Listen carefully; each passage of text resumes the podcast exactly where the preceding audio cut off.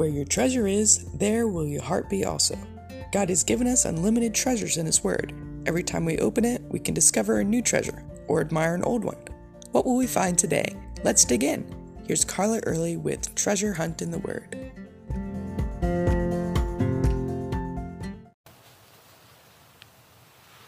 Have you ever been desperate? You hit rock bottom with nowhere to turn but up. You had a need no one could meet but God. You didn't know what to do, but God made a way. 2 Kings 5 and 6 tells a story of a desperate man, one who had nowhere to turn.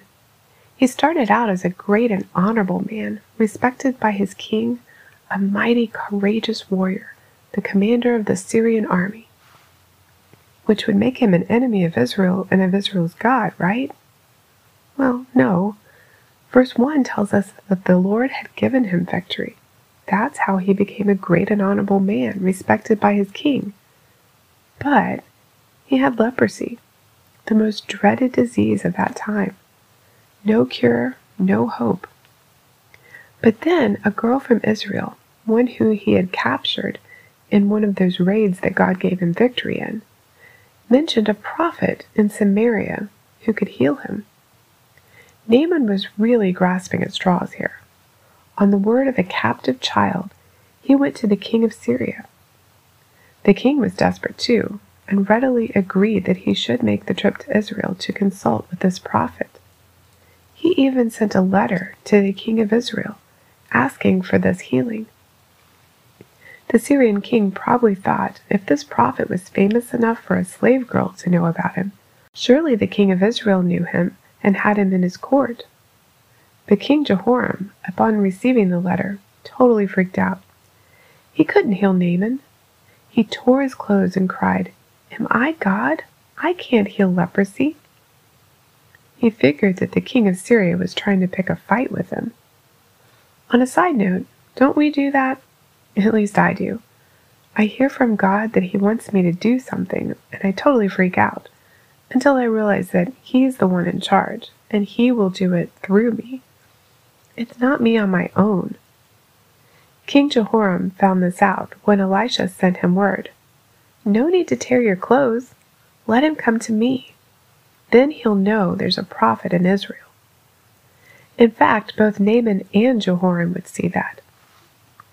Miracles aren't just for us, they're to build our faith so that we'll have a story to tell others of God's faithfulness and help build others' faith. So Naaman, his horses and chariots, and entourage bearing gifts show up at Elisha's humble home. Here's the dignitary, part of his army, some of his servants, but no Elisha. Elisha didn't meet him at the door. He sent a messenger to tell him to go wash in the Jordan River seven times, and you'll be healed. Now, this isn't at all what Naaman had been expecting. Elisha hadn't treated him with the respect he felt he deserved. He didn't come out, touch him, do some sort of mystical ceremony, say some magic words, or even pray to his God for healing. He just sent him 25 miles away to a muddy creek. How degrading. Don't we often go to God with our expectations of what we think He should do? And when He doesn't do it the way we thought, how do we feel about that? Naaman got angry, furious. His pride totally would have kept him from receiving the healing God wanted to give him. Has our pride ever kept us from receiving what God wants to give us? It takes humility to admit we're wrong or to step out in faith and do what God asks of us. But when we do, we receive blessings more than we could have imagined. Naaman's servant gently talked him into obedience. He said, My father, if the prophet told you to do something great, would you not have done it?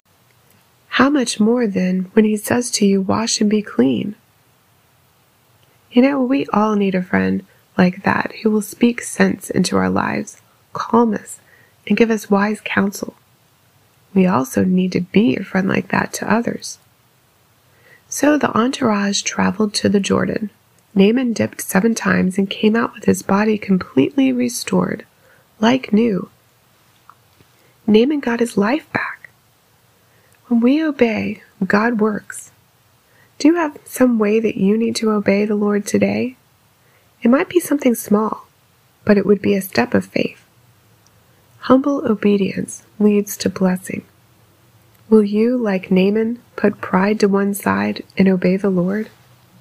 You can contact us at treasurehuntintheword at gmail.com. We'd love to hear the treasures God has given you through His Word. You can listen to other episodes at our website, which you can find in the description below. Thanks for listening, and remember, where your treasure is, there will your heart be also.